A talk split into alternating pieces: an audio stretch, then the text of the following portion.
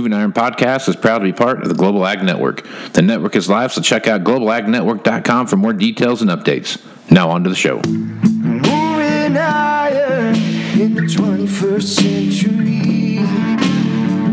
Hardworking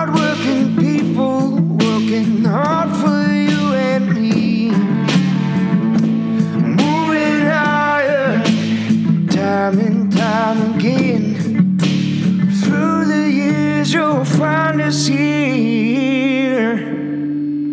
Moving iron. Hello and welcome to Moving Iron Podcast Markets with Chip Nellinger. Chip, how you doing today? Doing well. How you doing, Casey? Doing good, man. I have the pleasure to be at the uh, Blue Reef Agri Marketing World Headquarters here. World headquarters. We're doing it live. doing it live. So it's uh it's that's a very rare occasion that I actually get to have someone on my podcast that actually sits across from me. So Chip, it's a pleasure to be here. It's kind of neat. Kind of a different, uh, different for me too. Yep. So it's cool. So the markets are man, we've lost about 30, 40 cents over the last couple weeks on corn, beans. Everything's kind of just been in that.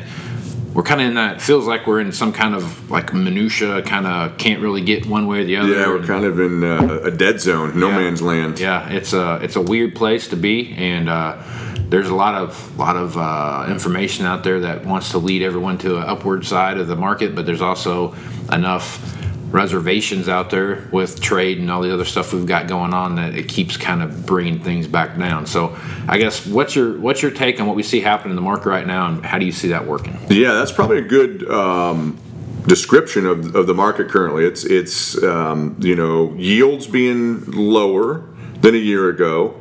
Acreage, uh, you would think, at least I think, um, acreage has a lot to uh, be reduced going forward. Uh, so that's friendly. But then on the other side, demand just stinks right now. We had some some tweets out this morning from President Trump about uh, the, the Chinese not living up to what you know they said they were going to do as far as buying our U.S. ag products, and maybe they don't want a deal after all. And if they wait till after the election and he gets reelected, he's going to make it even harder on them to make a deal. And so that was taken as, as pretty negative um, as well.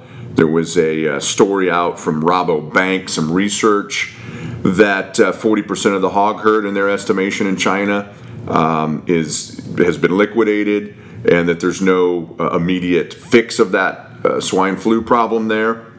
And so that, uh, you know, kind of leads people to believe that maybe demand on the bean side and, corn to that uh, to some extent is going to be even lower than what's projected. So it's really a war between uh, the, the the negative people on demand and the positive people on latest planted crop in history. A lot of prevent plant yields are going to be way lower than a year ago.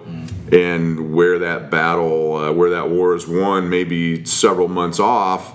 But then here we're less than two weeks away from the August crop report, so there there's a lot that's thrown into that uh, that stew of uncertainty right now. So let's talk about that August crop report. We've uh, we've bounced that around here since the since the June crop report came out, and we you know they waited to, to report some things about it's not being that accurate and what have you. They're going to go back and resurvey everyone and, and kind of get a better feel for what you see happen. Now the August report is a typically important report anyhow. Um, as you start looking down the the path to August, um, I, I guess what are the traders going to be looking for to, to make them change their mind, or, or they kind of half baked some stuff into this this now? Yeah, so the market usually does a pretty good job of of looking ahead and anticipating where the reports could be. I had a, a farmer call me up this morning, and he had a question, and, and it really sums up what the market is, is thinking. He said, "You know, I was listening to some some farm press, um, you know, media here this morning, and that 91.7 um, million acres that they had in June, how much prevent plant is in that?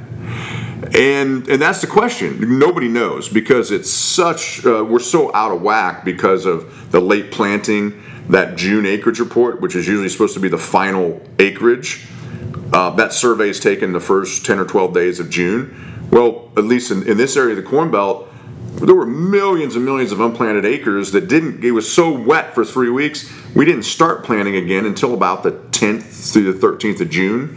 and kept going all the way through basically uh, the first week of, of July. And so that's the problem with the market. Nobody knows. And to answer your question, um, there's such a wide variance of opinions that it's setting up for the potential for a big shock one way or the other.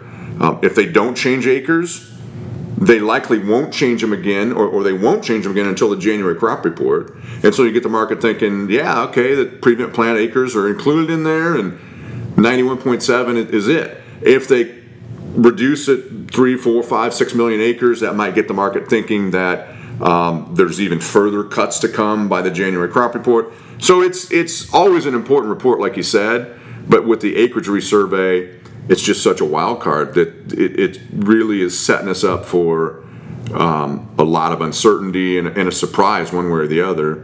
And that's why I wouldn't be shocked. We're, we're kind of on a several week low in here. We're um, trying to flirt around with this 420 area in December corn. There's a gap in the chart. So far as we're writing or, or, or talking here, that's held. Um, but it wouldn't shock me if you don't. The, the recent high was around 470 uh, there month, month and a half ago. So it wouldn't shock me um, if we're not back in the middle of that range going in the report, and then just nobody knows what to do, right? They, if you think corn's going up, you're a little bit nervous. If you think corn's going down, you're nervous. There's no conspiracy in that. It's just the, the psychology of the market. Right. Um, and then all bets are off once they come out with you know whatever revisions they're going to do. So the the um, interesting thing about that is they have said that they're going to do. They're not surveying. They're not questioning farmers like they did for the March and the June report. They're going to block off one square mile chunks. I don't know how many, not as many as you'd think across 13 states, uh, something like 1,000, 1,100 of them. And they're going to actually count how many corn acres, how many bean acres, how many prevent plant acres. Um, and then they're going to use satellite imagery. And they're also going to use uh, what they've said anyway, the initial RMA prevent plant data. Well, I don't know if the technology is changing, um, but I've talked to several producers in Illinois from multiple different counties, and and if you go into those county offices and ask, they give you kind of a running total, and so my point with that is with all the technology available with satellites, they're actually going to visually look at square miles um, and the RMA prevent plant data they may be able to zero this in and, um, and, and have a number that should be getting us maybe not the exact number, but we should have a better feel for what this close. acreage thing and prevent yeah. plants shaking out to be. So yep.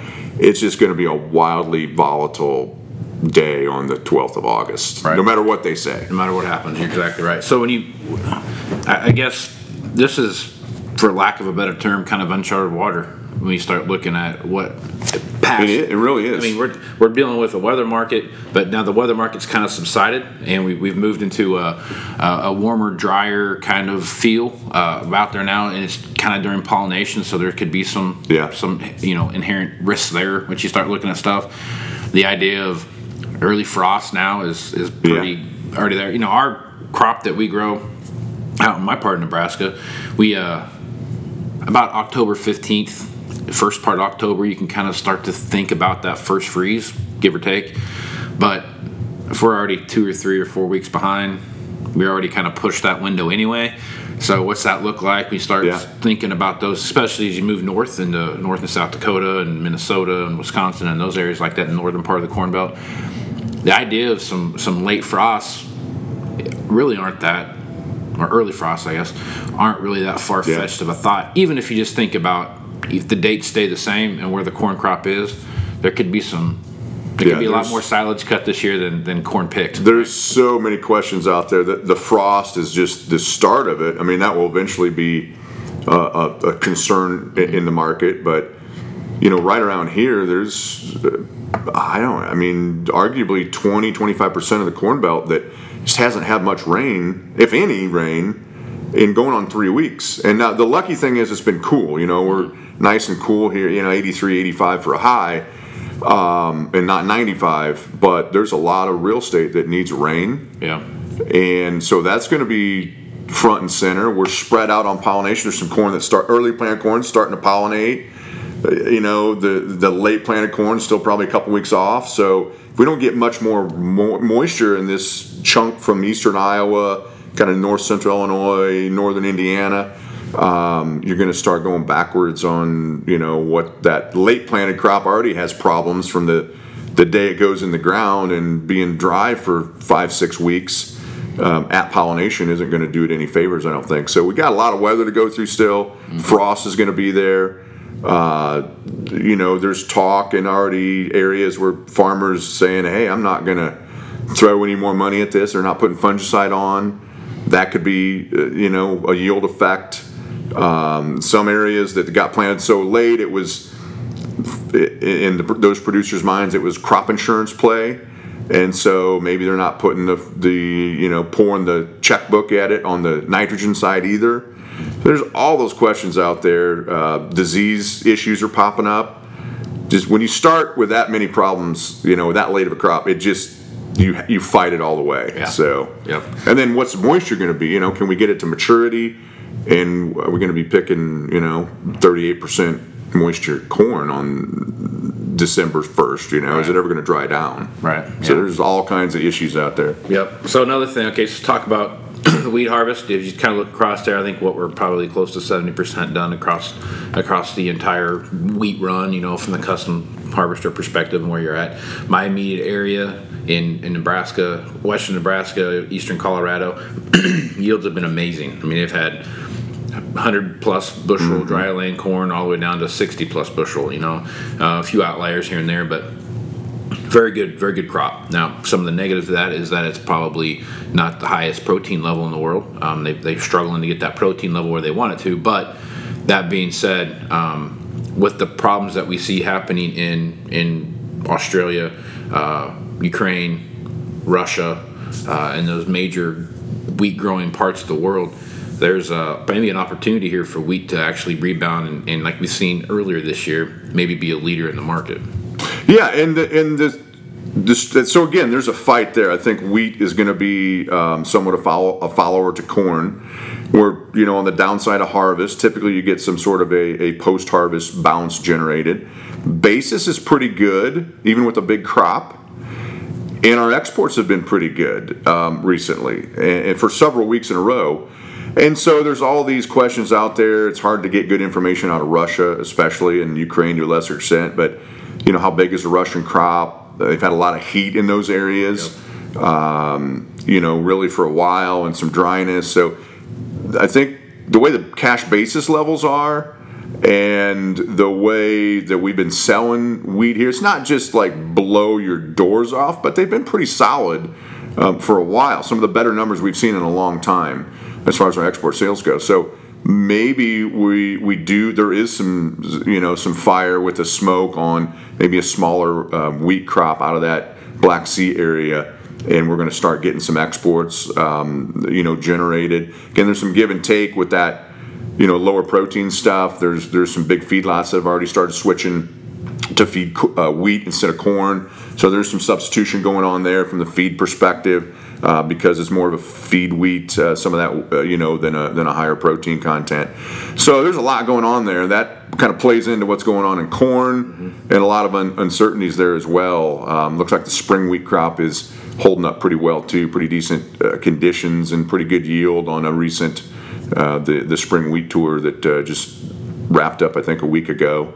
Um, showed pretty good potential on the spring wheat crop as well. So Yeah. All right. So it is. Uh, today is uh, the thirtieth, and I believe the Fed is meeting today to talk about whether or not they're going to lower interest rates, which they've given every indication that they're going to. Yep. Um, that could have uh, an effect on exports uh, when when you start looking at how that plays out. So there is some upside there, I guess, to what, to what we could possibly see down the road with some exports.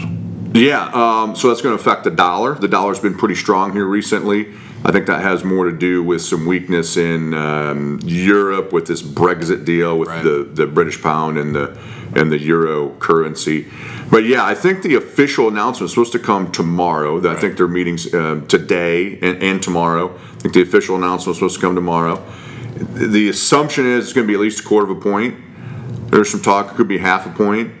Uh, some of the recent economic data has been pretty good with jobs and consumer confidence and some other uh, economic reports. So um, there's one camp that argues they don't need to cut it at all. Right. Uh, so that again, that's you know sets us up for people that think it needs to be a half a point. People think it doesn't need to be any drop at all uh, for a shock and surprise. Uh, it could certainly have um, a lot of influence on the financial markets, the bond market, um, the dollar, and the stock market, obviously, and uh, and that always could affect our grain markets and livestock markets. So it'll be closely watched to see what the reaction is, what they do, what the reaction is to the uh, all those financial markets. But certainly the the dollar has been pretty strong here, and that's not been uh, it's kind of been a headwind on our, our corn and bean market, especially because the exports have been so poor recently. So it'd be nice to see some weakness in the dollar, um, but it just it's it's up in the air what the financial markets reaction is going to be to whatever the Fed does, and Yeah. definitely going to spill over. And and, and and that, honestly, that could have been part of the the weakness this morning. I mean, it was kind of a little bit of a washout earlier. Right. The the t- tweet from President Trump probably didn't help, but it just seemed like it was kind of commodity wide. So there may have been some positioning here by some big funds ahead of the Fed announcement as well. That just maybe they're cutting their risk a little bit. They were long some some grains and livestock and decided we better run to the sidelines here for a minute and figure out what the Fed's going to do. Has there ever been a tweet from Trump that was that was positive in the market? Well, the one that he said that China's going to take everything that oh, we Oh, yeah. Raise and more one. was Yeah. positive, but I think Yeah. that was the last one. Yeah, I think we've I think we've squeezed out all the The, the market now. it wants action now. Yeah. They don't want tweets. They don't want um, hope. They want Mm-hmm. a deal, and they want to see product on a ship on its way to Yeah. China before Yeah. they're going to do much reacting. Yeah, there's a there's a big uh, big hurdle to climb there. With, Yeah. with that some of that stuff. I mean, especially with we have these these swings in the market that we've had there those two week long kind of upward ticks and then we think we're kind of on our way up and then something happens and Yeah. we lose all that and we kind of hover around that that 415 420 range kind of bouncing back and forth and then when it takes off it goes to 450 then it comes back down you know it's just It's been frustrating for has, sure. Has been. All right, so let's talk about the protein complex here a little bit. We, we look at the, the cattle market again, it's kind of bouncing all over the place. There has been some support in the cattle market. I think you could probably look at some of these uh, um, Chinese shipments of, of beef to China. We're seeing those. We're seeing some some hog shipments here and there, kind of kind of going back and forth. I think last week we had like 91 million metric tons get shipped over to China, which not a big 9100. 9100. 91 million, we'd be limit up for a couple months. Right. Okay. 91. 9100. I think it was. All right. So you But at least it was something. It was something, Yeah. right? So you've got all this stuff kind of happening, but again, an exorbitant amount of volatility in there as well. So talk about what you see happening in the cattle complex. Yeah, cattle um, have turned the corner a little bit seasonally. Uh, now's the time where you can see some better things in the cash market and cut out. We've seen that slowly. Uh, cash cattle were up a buck last week, uh, so that was that was good news. Futures are uh, I don't know four or five bucks off their lows here recently. So um, that heavy heavy selling pressure uh, looks like it's behind us. The funds are kind of out of their um, big long position. They were near record long in cattle, and it took two two and a half months to kind of get out of that, and it was a you know fifteen dollar break. But we're finally stabilized a little bit here. Um, we just need to see some better things in the cash market to maybe have a little better rally in, in cattle, and they've been reluctant. Um, you know, today they were down earlier. I'm not sure where they're going to close here, but you know they were 60, 80 lower earlier live cattle. Feeder cattle are a head scratch or two. They're up near the highs of the last five or six weeks in here, but then you get a day where corn's down six. You'd think that'd give feeder cattle some support, and they puke a dollar. So there's there's a lot of back and forth volatility in here. Um, it could be some ideas tied around um, you know the world economy in general slowing down. The the U.S. economy seems to be the the bright spot uh, uh, in the world, and it's all relative. But the world economy, I think, is pretty well a general consensus that we're kind of slowing that thing down. So that could be something that's maybe tied uh, why cattle market can't turn the corner and really put a big rally in. It seems like they're reluctant to do that, but at least off the lows. And hogs are the same way. You know, we had a twelve dollar run up. Uh, China was, I think, four weeks. They weren't in for U.S. pork sales. We've been shipping them pork um, pretty regularly, and then finally last week, last Thursday, we get the, the China took the 9,100 metric tons and the market pukes, right? And they were, you know, close to limit down yesterday. We're down a couple bucks earlier. So we're still really, uh, probably of anything, the hog market is the most confusing of all. That huge run up, you know, some 40, 50%, whatever the number's going to be of, of the uh, Chinese hog herd gone. Um, still massive demand, record prices in China domestically. And they're taking U.S. pork, but we're, you know, 20 bucks off the high. So it is a head scratcher. Um, as to what's going on. Bottom line, we're producing a lot of protein here, whether it's beef, pork, or poultry. Um, you know, that industry continues to get more efficient and just slowly expand. The pork industry is, I think, four, at least four years, if not five in a row, of, you know, three four percent expansion. And so we're putting a lot of tonnage out there, and that might be part of the part of the reason. But it's going to be volatile. If we get you know, we talked about the Chinese trade deal, and the market just kind of shrugs it off now, which means when it happens, it's going to be a shock. And probably the market that has the most to gain would be, uh, in my opinion, hogs. With you know, if China's they're taking pork already with tariffs and, and and this trade war. So if you take that off the equation, I would think that they're going to go pardon the pun, hog wild and really ramp up yeah. their purchases of U.S. pork. So that could be a good thing, and that is going to be a surprise if it happens. But uh, you know, it's got to be a, a, deal in ink right. before the market's going to pay much attention. Yep, yep. Well, they've they've you know they've waived that. Uh, what do they call it? Like a tariff, the tariff thing. They've waived that for the hogs over in China. They've uh, they've given a, a tax break or they're waiving the tariff or something like that. So that that's helping things a little too. But until it sounds like South America yeah. runs out of anything that they've got to sell down there, they're going to pretty much keep buying from South America. So yeah, uh, and as long as this uh, trade war is going on, yeah. Brazil is going to be China's best friend, or at yep. least they're going to try to be. I'm not yep. sure Brazil sees it that way, but right. China's going to try to make Brazil their best friend. Yeah, they're going to do what they can to keep that. And they're going to buddy up to Argentina as well. Oh yeah, so. absolutely. So, well, Chip, plenty of stuff going on, and you've alluded to it several times in here. There's a lot of moving parts here, and a plan is very important. So, if folks want to talk to you about a plan or have you review a plan that they're working on, what's the best way for them to do that? Yeah, best way is just call our office, uh, 309 550 7213. Um, having a plan is critical because the volatility is there, it's not going to go away. And uh, you got to have a plan to navigate this thing. Uh, you got to know what you're going to do if and when the market rallies, you got to know what you're going to do when the market sells off. There's there's things to do both in both of those cases um, to be you know competitive and, and get a strategic advantage. But you got to have a plan and execute it. And without a plan, you're just going to stick your head in the sand and be a victim of the volatility. So there's a way around that. Yep, right on. All right. Well, Chip Nellinger, Blue Reef Ag Marketing, live from Morton, Illinois. So thanks for being. You bet. Thanks for coming over. Yep. Take it easy, man.